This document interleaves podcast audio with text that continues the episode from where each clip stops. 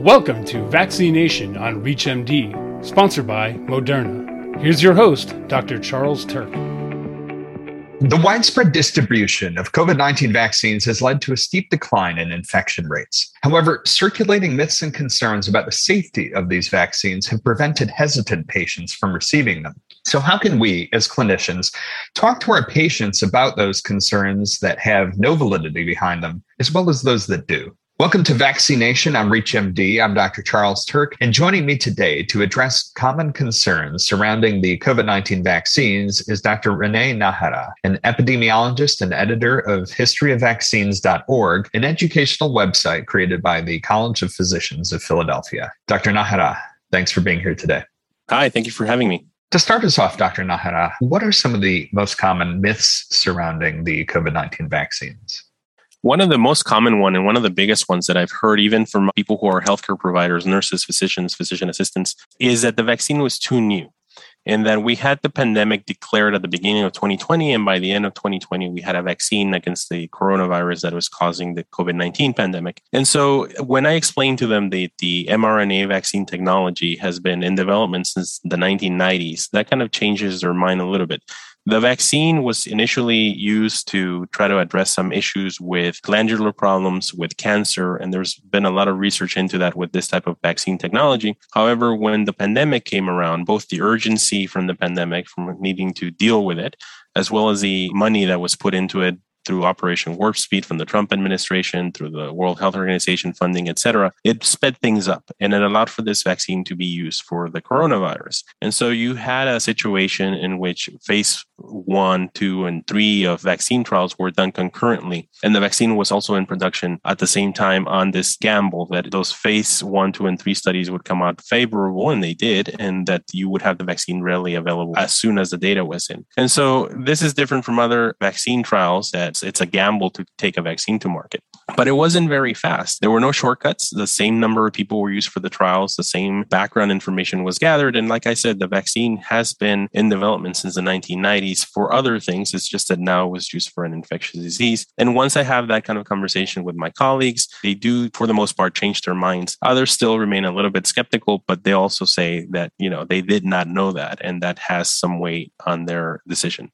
And with those myths in mind, what are some strategies clinicians can use to address vaccine misinformation with their patients?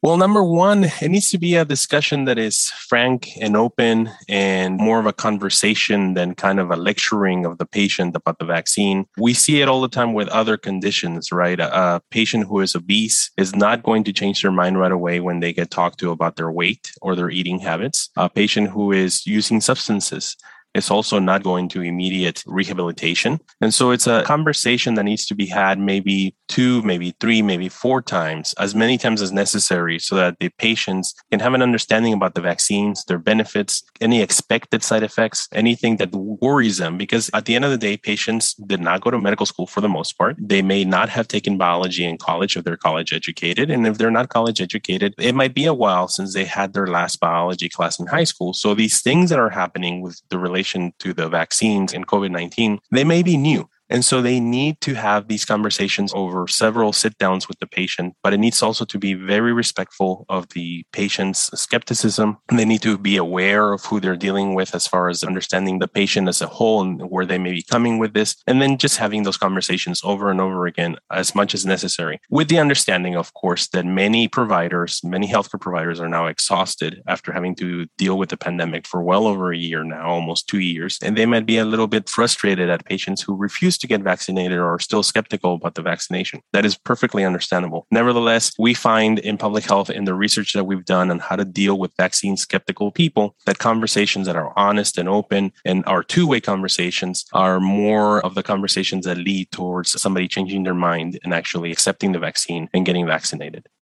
For those just tuning in, you're listening to Vaccination on ReachMD. I'm Dr. Charles Turck, and today I'm speaking with Dr. René Nájera about some of the myths and concerns surrounding COVID-19 vaccines and how we can address them. So, Dr. Nájera, now that we've covered some common myths, let's switch gears a bit and focus on those concerns that do have some validity behind them, such as the unknown long-term effects of these newly developed vaccines. What are some of the most common concerns you're hearing from patients?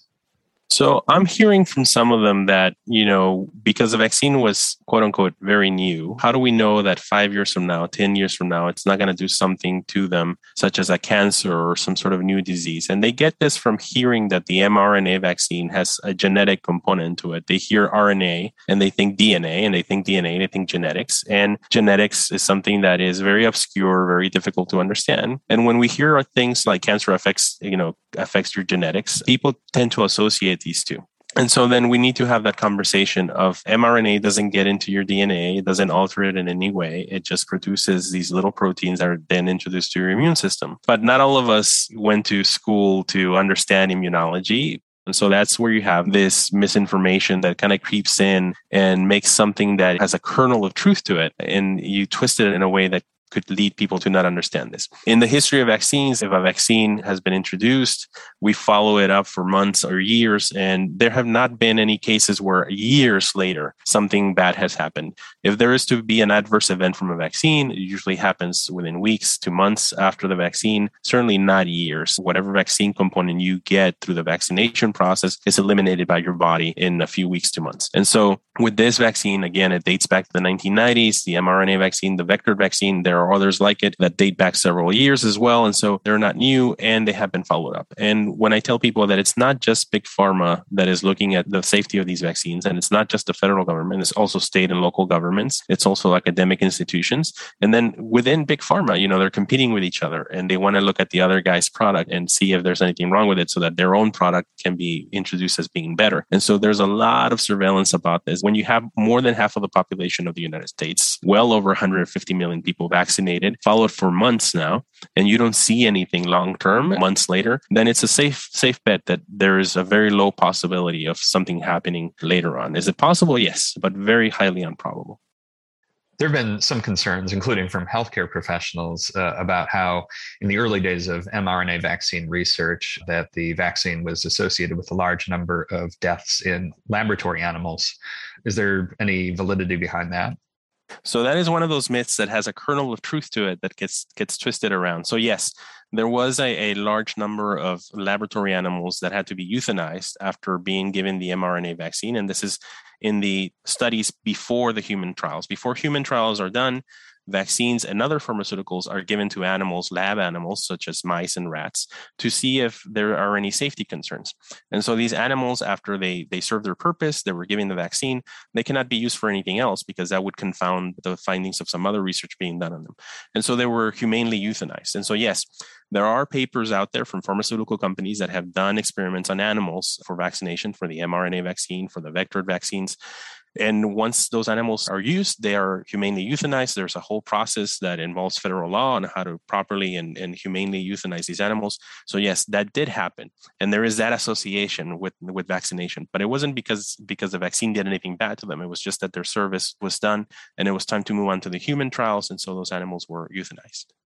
And with all that being said, Dr. Nájera, patient education plays a critical role in all of this. So how can we better educate patients during their visits, and what sort of tools and resources can clinicians point them to?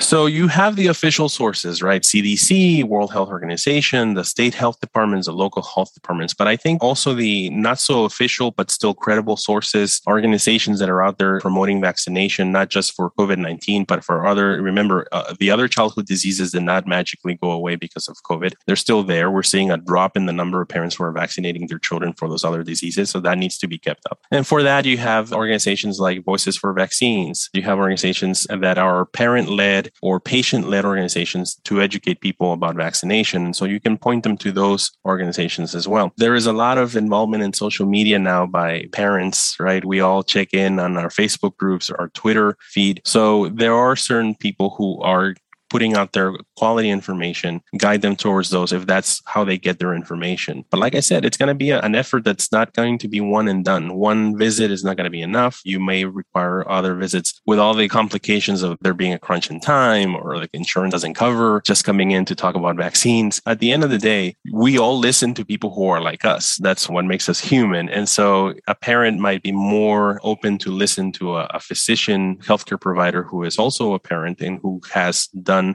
the walk themselves and has vaccinated their own children and follow those experiences. And so it's just a multi-pronged approach to people who are hesitant about the vaccine. And it all, again, goes back to multiple conversations, honest, open, and nuanced conversations. Before we close, Dr. Nájera, do you have any final takeaways with regard to vaccine myths and concerns for our healthcare professional listeners? Yeah, from the point of view of the history of vaccines, we've been here before. Every single vaccine, beginning with Jenner's smallpox vaccine at the end of the 1700s, to the more recent HPV vaccines and the nasal flu vaccines, every single vaccine has been met with skepticism. It has been met with fear. It has been met with misinformation and even outright lies, because there are people out there that do not understand how vaccines work. They don't understand the history of vaccines. They don't understand the science. And so one of the natural reactions that we have to not understanding something that scares us is to lash out against it. And so this has happened over and over again. It's going to happen with the next vaccine technology that comes after this one. I think public health professionals, as healthcare providers, we all need to be very patient with this. I know it's very exhausting because of the pandemic that is going on, but in that patience, we will find that we will change more minds than in being frustrated and acting out against people who refuse to get vaccinated or have some doubts. If we continue to have those nuanced conversations, point them to credible sources, and then also educate them that this has happened before, it's going to happen again, we might as well get it over with and have that conversation now, then we might be able to change more minds and help everybody on what is really a personal choice that affects everybody, right? And so go back, look at the history, look at the science, have those conversations, be very patient, and let's move forward. Well, with those final thoughts in mind, I want to thank Dr. René Nájera for being on the program. Dr. Nájera, it was great speaking with you today. It was a pleasure. Thank you. You've been listening to Vaccination, sponsored by Moderna.